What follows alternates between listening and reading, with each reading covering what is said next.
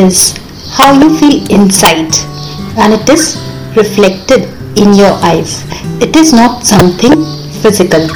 Quote by Sophia Loren.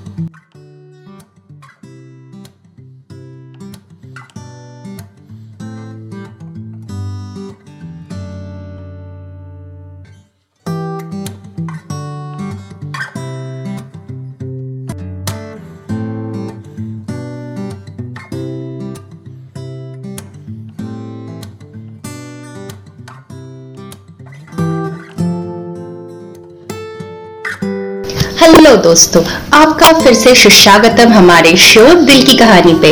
और मैं हूँ आपकी होस्ट और दोस्त, नाम तो सुना ही होगा, मयूराक्षी। और आज का टॉपिक है थोड़ा सा सेंसिटिव पर बहुत इंस्पिरेशनल आज हम बात करेंगे अंदर की खूबसूरती के बारे में। अगर आपकी बाहर की खूबसूरती किसी भी वजह से थोड़ा सा कम ही हो जाए बट अगर आपका मन खूबसूरत हो और खुद पे विश्वास हो तो आप कुछ भी कर सकते हैं। तो आज की हमारी हीरोइन है ईरा। उसकी ज़िंदगी में भी कुछ हादसे होते हैं और उस हादसों की वजह से उसकी बाहर की खूबसूरती में थोड़ा बहुत फ़र्क आ जाता है। फिर वो उस चीज़ कैसे जूझती है, कैसे अपने आप को संभालती है और अपनी ज़िंदगी में कुछ कर पाती है या नहीं, इसको जानने के लिए आपको पूरी कहानी सुननी पड़ेगी, जो दो हिस्सों में आएगी। सो आप लोगों को शायद ये स्टोरी पसंद आए। So let's begin our story खूबसूरती।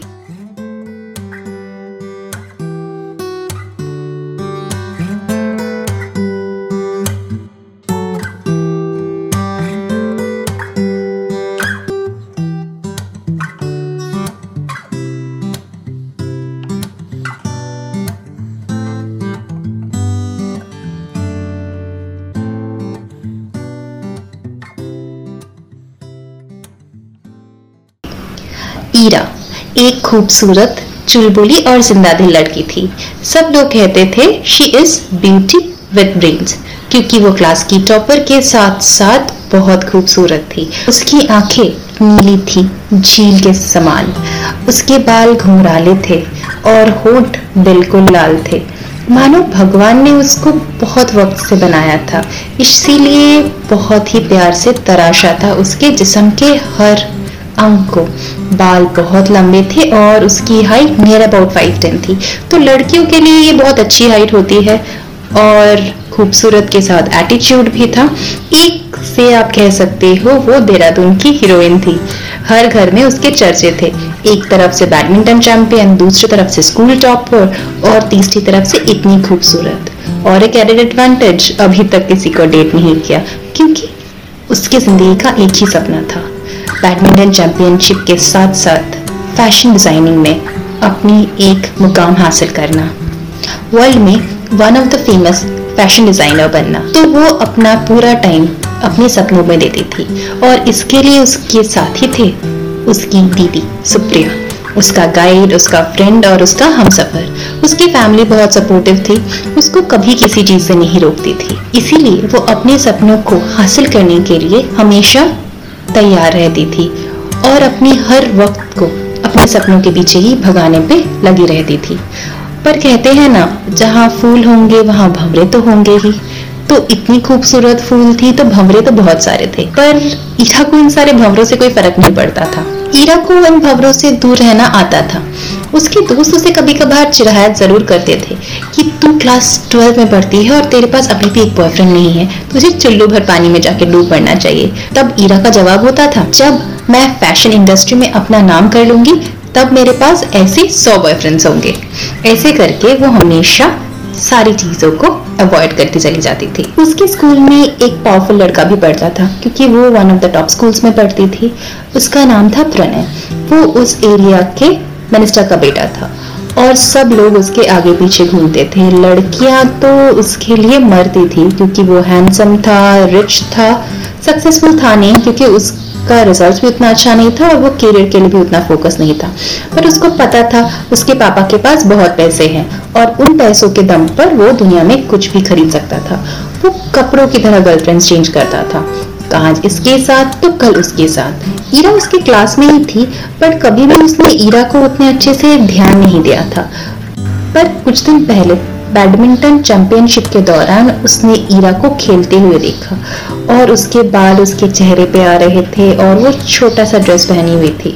उसके गोरे बदन को देखकर, उसकी खूबसूरती को देखकर और उसके खेलने के जज्बात को देखकर प्रणय उसकी तरफ़ आकर्षित हो गया और उसको ये लगा कि हर लड़की की तरह वो ईरा को भी पा सकता है। वो अपने दोस्तों से ईरा के बारे में बात करने लगा पर सब लोगों ने उसे यही समझाया कि ये कली तुम्हें नहीं मिलेगी, क्योंकि ये बहुत मुश्किल है। ईरा ने कभी किसी लड़के को भाव नहीं दिया है। ईरा को पाना मुश्किल ही नहीं, नामुमकिन है। पर प्रणय की वही जिद थी, जो नामुमकिन होता था, प्रणय को उसे मुमकिन करना होता था। इसीलिए उसने एक दिन एक काम किया। Ira as usual badminton tournament में फ़र्स्ट आई थी। तो उसे कॉन्ग्रेट्स विश करने के लिए उसने एक पार्टी रखी और उसने उसने बहुत सारे नोट्स के साथ ईरा का स्वागत किया। पूरे कैंटीन को गुलाबों के पंखुड़ी से भर दिया। ये सब देखकर ईरा थोड़ी सी चौंक गई। सब लोग ईरा को ही घूर रहे थे। और फिर फाइनली जब ईरा मिडिल में जाकर पहुँची तो प्रणय ने सबके सामने घुटनों पे बैठकर गुलाब के साथ ईरा को प्रपोज कर दिया। प्रणय को लगा था ईरा उसे ज़रूर एक्सेप्ट करेगी, क्योंकि प्रणय इतना पावरफुल था और प्रणय को आज तक किसी लड़की ने मना नहीं किया था। और प्रणय ने भी कभी ऑफिशियली स्कूल के सामने किसी को अपनी गर्लफ्रेंड इंट्रोड्यूस नहीं किया था। पर ईरा इतनी स्पेशल थी, इसीलिए उसको लगा कि ईरा ये चीज़ डिजर्व करती है। और अगर ईरा प्रणय के साथ दिखेगी तो उसका स्टेटस और ज़्यादा बढ़ जाएगा। पर ऐसा कुछ नहीं हुआ। वही हुआ जिससे सबको डर था। ईरा ने सबके सामने बहुत ही पोलाइटली प्रणय को रिजेक्ट कर दिया। प्रणय को बोला प्रणय, मैं समझ सकती हूँ कि तुम मुझसे प्यार करते हो पर मेरे दिल में तुम्हारे लिए ऐसे कोई जज्बात नहीं है। प्रणय, सबको पता है और मैं तुम्हें भी बता रही हूँ कि मेरा फोकस सिर्फ़ फ़ैशन डिज़ाइनर बनना है। हाँ रिलेशनशिप में रह के बहुत कुछ किया जा सकता है, पर मेरे लिए इस वक्त मेरा मेन फोकस बैडमिंटन और मेरा करियर है। प्रणय, हम अच्छे दोस्त थे और हमेशा रहेंगे, पर इससे ज़्यादा मैं तुम्हें और कुछ नहीं दे सकती। बोलकर वो वहाँ से चली जाती है। प्रणय के लिए, उसके अहम के लिए बहुत बड़ा सदमा था। वो वहाँ से गुस्से से चला जाता है और पूरी रात दारू पीने लगता है। उसके दोस्त उसे बहुत समझाते हैं बट फाइनली उसको लगता है उसको इस चीज़ का बदला ज़रूर लेना चाहिए। प्रणय कुछ दिन चुपचाप रहता है और सबको लगता है कि प्रणय इस बात को भूल चुका है। नियर अबाउट एक महीना बीत जाते हैं। प्रणय धीरे धीरे इस टाइम ईरा को कन्विंस करने की बहुत कोशिशें करता है। पर वो फेल हो जाता है। फिर वो दिन आता है, जिस दिन ईला का सिलेक्शन था नेशनल टीम के लिए। ईरा के लिए वो बहुत इंपॉर्टेंट मैच था। ईरा अपने घर से भाग रही थी स्टेडियम की तरफ़ ताकि वो टाइम पे पहुँच पाए। उसी वक्त उसकी मुलाकात प्रणय से हो जाती है। वो भागते हुए प्रणय को बोलती है, प्रणय, आज नहीं, हम कल बात करेंगे। प्लीज़ बात को समझो, आज का दिन मेरे लिए बहुत ज़्यादा खास है। प्रणय नहीं मानता, तब वो थोड़ी सी ज़ोर से बोलती है डरते हुए, Pranay please let me go I am getting late फिर प्रणय अपना दांत पीसते हुए बोलता है, तुम मुझे बता पाओगी ईरा मैंने कभी किसी लड़की को इतना इम्पोर्टेंस नहीं दिया। तुम्हारे लिए मैं तुम्हारे पीछे भागता रहता हूँ। एक महीने से मैं तुम्हें अपनी गर्लफ्रेंड बनाने की कोशिश कर रहा हूँ।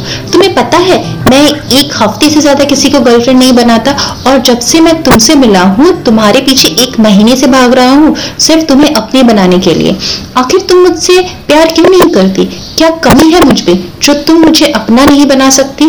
बोलकर उसका हाथ पकड़ के उसको अपनी तरफ़ खींचने की कोशिश करता और यही बात ईरा को बिल्कुल पसंद नहीं आती। एक महीने से प्रणय उसे बहुत तंग कर रहा था और ईरा ये सब कुछ बर्दाश्त कर रही थी, पर आज उसके बर्दाश्त की हद खत्म हो चुकी थी और उसने बहुत ज़ोर से प्रणय को एक तमाचा मार दिया। ये उसके लिए सबसे बड़ा झटका था। प्रणय सब कुछ बर्दाश्त कर सकता था पर एक लड़की के हाथ से थप्पड़ प्रणय के लिए बहुत बड़ा सदमा था। उसके पेरेंट्स ने भी उस पर कभी हाथ नहीं उठाया था और एक लड़की जो एक मामूली सी लड़की थी, कुछ स्पेशल घराने की भी नहीं थी, उसने प्रणय को थप्पड़ मारा। उसकी ईगो के लिए ये बहुत बड़ा सदमा था। चुड़ैल, तुझे शर्म नहीं आती? तुमने मुझे थप्पड़ मारा। अपनी औकात देखी है? तुम जैसे लड़की के पीछे मैं एक महीने से भाग रहा हूँ, और तेरी इतनी औकात कि तूने मुझे थप्पड़ मारा। अच्छी बात है, बहुत घमंड है ना तुझे अपनी इस प्यारी सी शक्ल पर? अब तू रुक जा। इस शक्ल को मैंने इतना बदसूरत नहीं बना दिया कि तू खुद अपनी शक्ल को देखने से डर जाएगी। तब जाके मेरा बदला पूरा होगा। समझी चुड़ैल ईरा बहुत डर गई। ईरा डरते हुए Pranay Pranay Pranay I am sorry Pranay please तुम ऐसा कुछ मत करो। देखो प्रणय एक बात समझने की कोशिश करो मैं तुमसे प्यार नहीं करती मैं किसी से भी प्यार नहीं कर सकती। प्रणय तुम मेरे अच्छे दोस्त वो ये सब बोलने की कोशिश ही कर रही थी कि प्रणय ने एक बोतल से एसिड निकाला और ईरा के चेहरे पे दे मारा। आ, आ,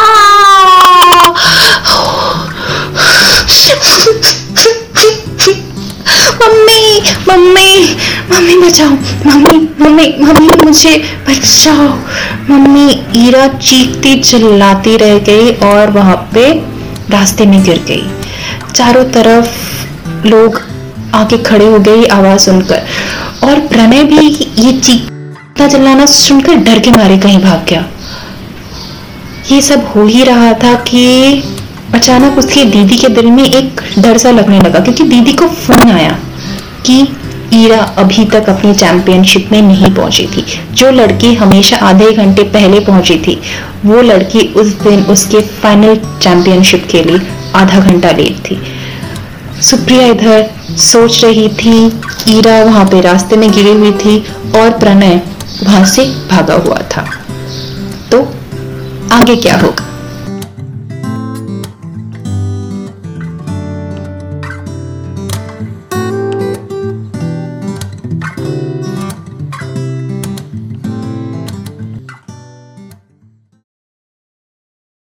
दोस्तों, आगे क्या होगा? प्रणय को सजा मिलेगी? क्या ईरा अपनी खूबसूरती वापस पाएगी? क्या वो रिकवर हो पाएगी? क्या उसके सपने सच होंगे? इन सारी जवाब के लिए आपको सुनना पड़ेगा। मुझे YouTube पे या फिर Facebook पे या फिर किसी भी प्लेटफॉर्म पे। और अगर आपको ये अच्छी लग रही है तो प्लीज़ मुझे YouTube पे ज़रूर सब्सक्राइब कीजिएगा। और आज का स्पेशल मैसेज खूबसूरती दिल में होनी चाहिए। हमारा दिल पाक होना चाहिए। अगर हमारा चेहरा उतना खूबसूरत ना भी हो, पर अगर हम अंदर से खूबसूरत हो और हमेशा सबका साथ दे तो हमारी ज़िंदगी में खुशियाँ ज़रूर होगी। होपफुली कृतिका आपको ये मैसेज भी अच्छा लगा और आज का टॉपिक जो आपने मुझे आइडिया दिया था।